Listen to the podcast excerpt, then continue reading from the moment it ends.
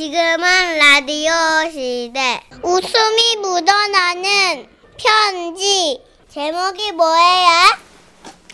제목 깜빡깜빡이는. 대구에서 김현주님이 보내주신 사연입니다. 삼십만 원 상당의 상품 보내드리고요. 일 등급 한우 등심 천 그램 받게 되는 주간베스트 후보, 그리고 이백만 원 상당의 안마의자 받으실 월간베스트 후보 되셨습니다. 안녕하세요. 선희씨, 천식씨. 안녕하세요. 방송 잘 듣고 있습니다.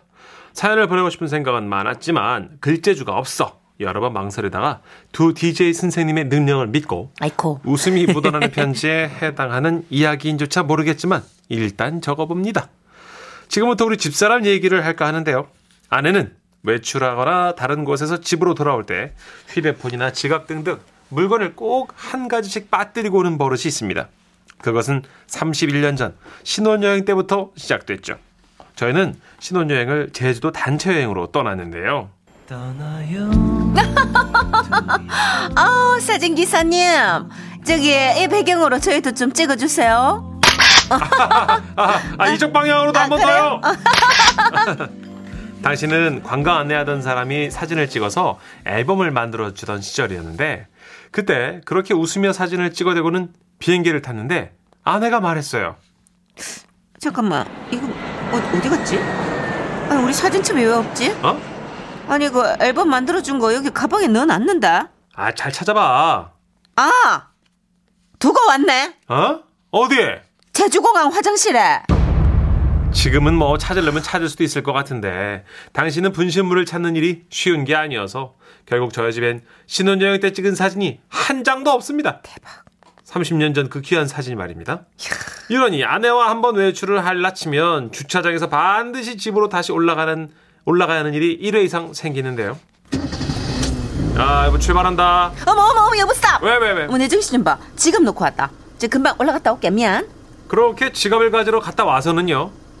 아, 이제 출발. 어머나, 내 휴대폰 어디 갔지? 당신이 지갑 가지러 갈 때 갖고 올라갔잖아. 아, 미쳤나봐. 지갑만 들고 휴대폰 놓고 왔어. 어, 잠깐만, 금방 갔다 올게. 아이고 참. 자, 그렇게 올라갔다 와서는요. 자, 오케이, 이제 진짜 가. 어머나, 잠깐만, 내 여기 왜 있지? 어? 우리 어머님 때 왜 가는 거지? 아니, 다, 당신이 반찬 해다 드릴 거 있다며. 그치? 근데 반찬통 어딨어? 어? 아, 나 반찬통을 안 들고 왔네. 아, 정말. 잠깐 있어봐. 미안해. 저, 저, 정신, 아휴. 그러고 나서요. 자, 이제 정말 출발하는 거야. 아, 아, 왜, 왜, 아. 왜? 또 뭐? 나 오늘 미용실 예약했는데. 아, 진짜. 여보, 어머님 댁에 이따 저녁에 가야겠다. 아이, 지금 뭐 하는 거야? 그럼 이제 혼자 갔다 올래? 아, 이거 예약이 힘든데, 근데. 아, 나는 어쨌든 지금 머리꼬리 흉해가지고 또 못 가. 미용실 가야 돼. 급해. 응? 뭐 그런데 이왕 이렇게 탔잖아 내가. 그러니까 저기 앞에 미용실 앞까지만 좀 태워줘요. 어? 이러니 제가 살겠냐고요. 그래서 언제부턴가 물건 챙기는 일은 제 몫이 되어버렸는데요. 그러던 작년 여름, 거제도에 있는 애들 고모집에 어머니를 모시고 휴가 삼아 하루 자고 온 일이 있었습니다. 어머, 거제도는 언제 와도 참 좋다. 음, 참 좋아. 여기 살면 좋죠, 고모. 아, 뭐, 네. 일단 공기가 다르잖아요. 햇살도 어, 좋고. 그러니까. 아, 맞다. 내가 고모 준다고 백화점에서 모자 사왔거든요. 저기, 어디 갔지? 어디 보자. 응? 응? 여보네. 음, 아, 아, 아. 맞다. 거기 있겠네. 어, 어, 어디요? 우리 집에. 네? 아니요, 제 선물 사놓고 안 가져오신 거예요? 그러니까 이제 그렇게 된 건데 괜찮아요. 내가 고모 걸로 또 하나 사온 게 있거든요. 어, 원 플러스 원이라고 해가지고 스카프를 두 장 샀는데, 어, 두 장 사서 내가 하나 포장해가지고, 네. 어, 거기다 이제 놓고 여기다가 이제 어디다 넣어놨는데, 어, 잠깐만 있어봐요. 어, 어, 아, 그거는 거기 있겠네. 어디요? 우리 집에. 어머 언니, 혹시 이 정도면 야. 안 사고서 뻥? 차, 아니 저 착각하시는 거 아니죠? 언니 진짜 고모 무슨 섭섭한 소리를 그렇게 해요. 지금 내가 하고 있는 이 스카프하고 색깔만 다른 건데 그럼 어떻게, 어? 내가 하던 이 스카프라도 가질래요?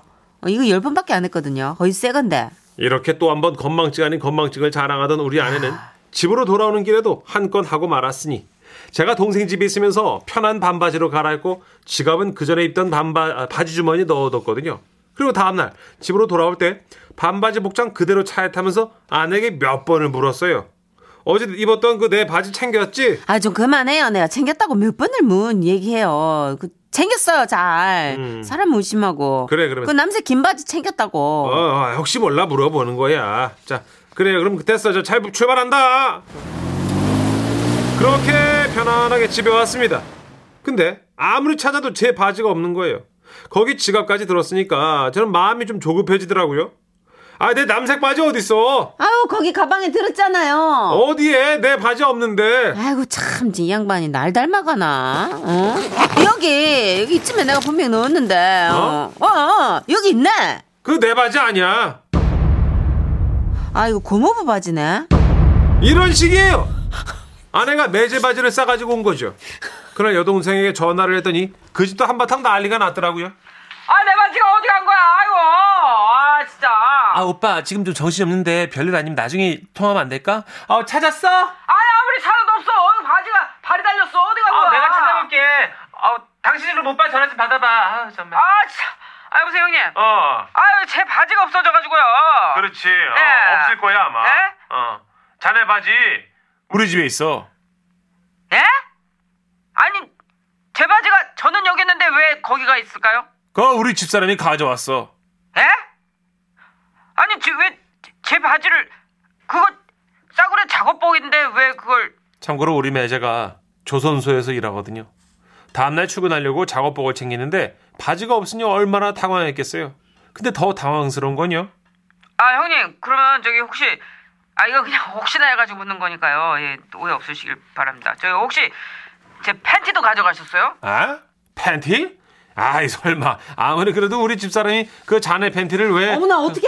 어? 아유, 이거 정말. 이거 당신 팬티가 아니네, 이거. 이거 누구 걸까? 아, 이거 좀 많이 늘어졌는데? 잠깐만. 그 자네 혹시 팬티가 남색 줄무늬인가? 예. 예. 저는 줄무늬 안 입거든요. 그날 우리는 서로의 물건을 택배로 붙여주기로 했고, 매제의 작업복 바지와 주머니 팬티를 택배 상자에 싸면서 제가 무슨 생각을 했겠습니까? 딸 진짜. 아이고, 미안해요 정말. 뭐 그래도 에이, 출근하는 길에 얼른 우체국 들려서 붙이고 가면 되겠네 뭐. 어. 자, 다른 건 다 잊어도 잊지 말아야 할 거 하나 있죠? 음. 예, 바로 출근 뽀뽀. 제 아내는 다른 건 다 깜빡해도 아침에 하는 뽀뽀는 삼십일 년간 한 번도 잊지 않고 입술을 내밉니다. 그래서 제가 화가 나다가도 허허 하고 웃게 된다니까요. 이런 제 아내의 이름은 선희입니다. 황선희요. 사연을 빌려서 아내에게 한마디 하고 싶습니다. 여보, 우리 황선희 씨, 더 나이 들어서 혹시나 나를 깜빡하면 안 돼요. 내가 그래도 많이 사랑합니다. 어머, 엔딩 아... 끝내준다. 엔딩 아... 너무 완벽한 로맨틱한 엔딩. 뽀뽀 삼십일 년 차. 와. 이거 뭐 앞에서 있었던 그 스펙타클한 에피소드를 다 무색해하는 뽀뽀 삼십일 번. 음, 그러게요. 아니, 삼십일 년. 네.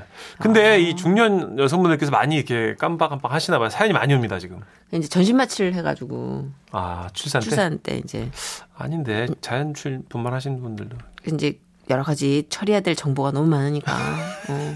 그런 거죠. 김지은님, 아우, 나 내 얘기인 줄 알고 뒤돌아보면 잊어요. 어, 공사칠구 님도 네. 어머, 우리 남편에서 보낸 사연인 줄 알았잖아요. 제가 한 번 그 현관문을 나간 적이 네?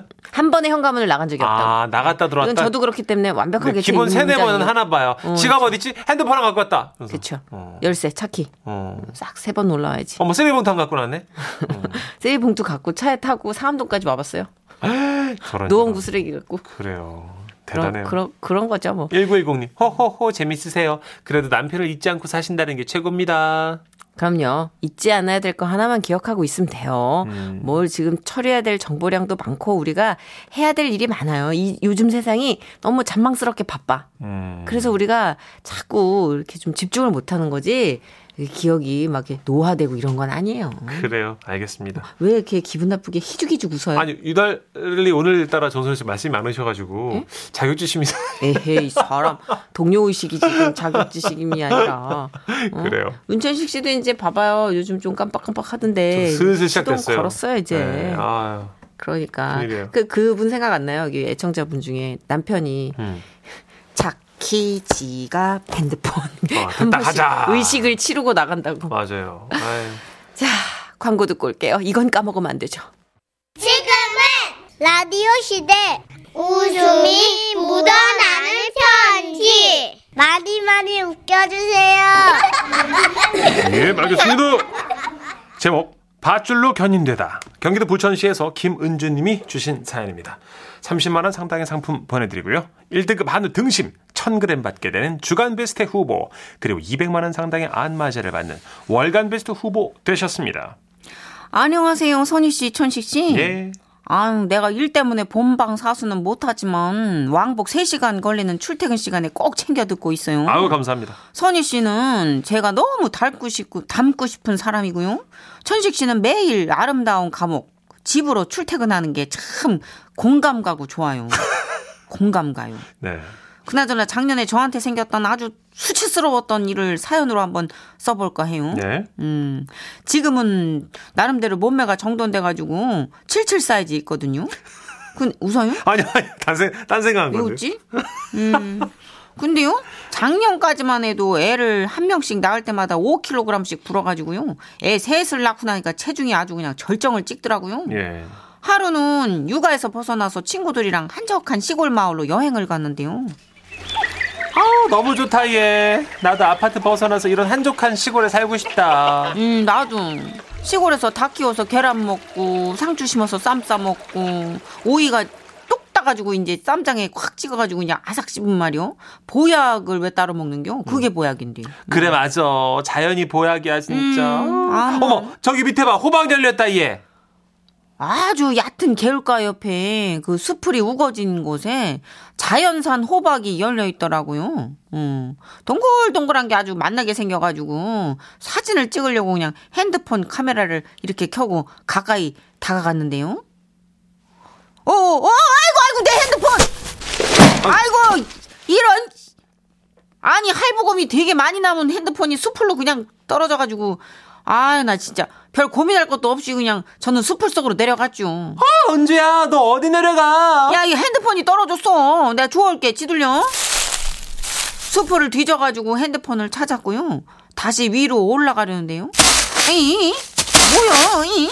아니, 이게 안 올라가지고 자꾸 미끄러지는 거예요. 야, 너 안 올라가고 뭐해? 에이? 아니, 이게 위에서 볼 땐 이렇게 안 높았는데 이게 왜 이렇게 높아진겨? 일단 손으로 짚고 점프해봐. 아, 점프고 나발이고 내 무게로는 이 수풀을 올라갈 수 없다는 걸 난 직감했죠. 그래도 어떻게 해요? 필사적으로 일단 점프를 시작했어요. 아유, 아유, 아유, 환장하겠니? 야, 나 좀 도와줘. 어? 손 좀 잡아줘. 어, 그래, 야. 아니, 좀만 더 내려와봐. 어, 최대한 내려간 거야. 안 잡혀? 친구는 도저히 안 되겠다고 마을 이장님한테 도움을 청하러 갔고요. 그것도 이장님이 아주 헐레벌떡 급하게 달려오셨어요. 아이고, 뭐 볼 거 있다고 저기까지 내려간겨? 예, 어르신, 저 좀 도와주세요. 아이고, 내 손 잡아요. 이장님의 구세주 같은 손을 잡고 올라가려고 힘을 줬는데요. 아, 그 순간 난 봤죠. 이장님 눈빛이 흔들리는 거예요. 아이, 아이고, 아이고, 이장님 조금만 더요. 이장님 힘을 꽉 주세요. 아, 이장님 포기하지 말고. 아이고. 이장님이 내려오셨죠. 아이고. 하긴 뭐 딱 봐도 말라서 꼬챙이 같은데 혼자서 저를 들어올릴 순 없었겠죠. 애시당초 무리였어요, 이 기획은. 글을 쓰는 지금도 그때 마주쳤던 이장님의 흔들리는 눈빛이 생각나서 참 다시 한번 수치스럽네요. 같이 딸려 내려오신 이장님은 크게, 예, 아주 크게 소리를 치셨어요. 아이고, 나도 내 일이 있는데 참. 저기 저 마을 회관에 가갖고요. 장정 한 명 데리고 와. 아이, 아니다. 두 놈, 손, 세 놈 데리고 와. 응? 왜 나를 보고 견적을 내지? 그렇게 어떻게 해요. 마을 청년의 회원 세 분이 달려왔고 한 분이 제 손을 끌어올리더니 아이고 냅다 고개를 가로저으면서 말하는 거예요. 아, 그게 아니고 혼자서는 안 될 것 같은데요. 아, 제 손 좀 잡아주세요. 허, 허이, 허, 아이, 야, 이거 우리 둘로도 안 될 것 같아. 우리가 줄다리기를 하듯이 손을 잡고 끌어야만 될 것 같아. 아, 자, 그럼 아, 다들 손 잡으세요. 어. 하나, 둘, 셋 하면 끌어올리는 겁니다. 네네. 으, 짠, 짠, 짠, 짠, 짠, 짠. 아이고, 아이고, 아이고, 아이고. 실패였죠. 이게 수풀이 미끄러워가지고 그런 거 아닐까요? 내가 무거워서 그런 건가? 뭐 이유를 막론하고 수치스러웠어요. 아, 그렇게 장정 세 분이 저를 끌어올리느라 너덜너덜해지고 막 땀투성이가 됐는데요. 이장님이 그 모습을 쭉 지켜보시다가 결정적으로다가 한마디 하시는 거예요. 저기 우리 집에 가가지고 말이여, 밧줄 좀 가져오니라. 밧줄이랑 저 차랑 묶어가지고 끌어올리면 될 것인디.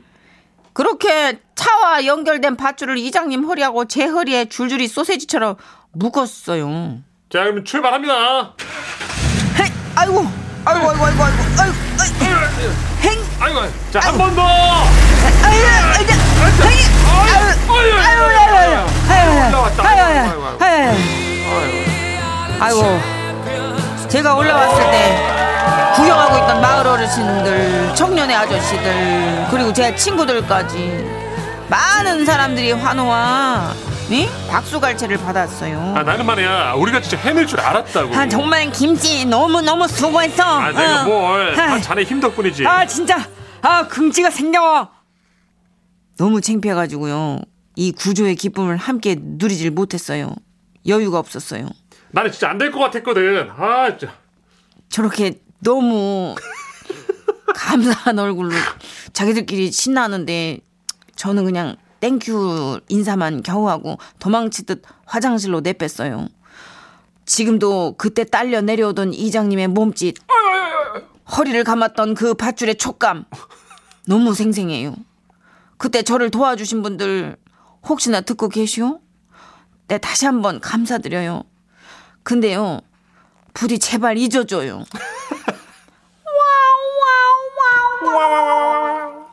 아이고. 정리해서 칠칠이라고 하시니까 이건 더 나갔을 때. 그랬던 것 같아요. 예. 차로 사람을 끌어다니는 거 보니까. 그렇죠. 예. 사다리를 가져오라 하면 되잖아요. 공육일칠님이. 어, 근데 이제 그것 또한 예. 하중을 견디지 못한 어떤 그런 때가 아니었을까 하는 조심스러운 추리를 해봅니다. 유현덕님도 아우, 저 정도면 팔에 연골 안 빠진 게 다행입니다. 때로는 잊지 못할 눈빛이 있죠. 음. 이분에겐 그 이장님의 말도 못하고. 눈빛은 네. 못 잊혀질 것 같아요. 서로 거꾸로 마주친 거 아니에요? 스파이더맨처럼. 어? 이장님이 네. 내려오신 거 아니에요? 구공이팔님. 저는 제주도 쇠속각에서 투명 카약 타는데 예. 발 내리자마자 카약이 양옆으로 요동을 쳐서 너무 수치스러웠어요. 어. 이게 무게를 못 견디면 중심이 막 흔들리고 난리가 나죠. 어. 그래요. 근데 뭐 살찐 건 우리 잘못이 아니에요. 분식집 이모가 너무 음식을 맛있게 해갖고 그런 거니까 괜찮아요. 세상에 맛있는 게 너무 많아. 그럼. 짜증나게. 셰프들 잘못이야. 어, 그리고 방송에서 그렇게 해놓고 연예인들이 먹어대는데. 맞아요. 우, 안 먹을 사람이 어딨냐고. 그럼요. 응? 좋았어, 좋았어. 그래요? 찜찜한데 이렇게 마무리해요? 그래요. 예. 노래 듣죠. 강산혜입니다. 넌 할 수 있어.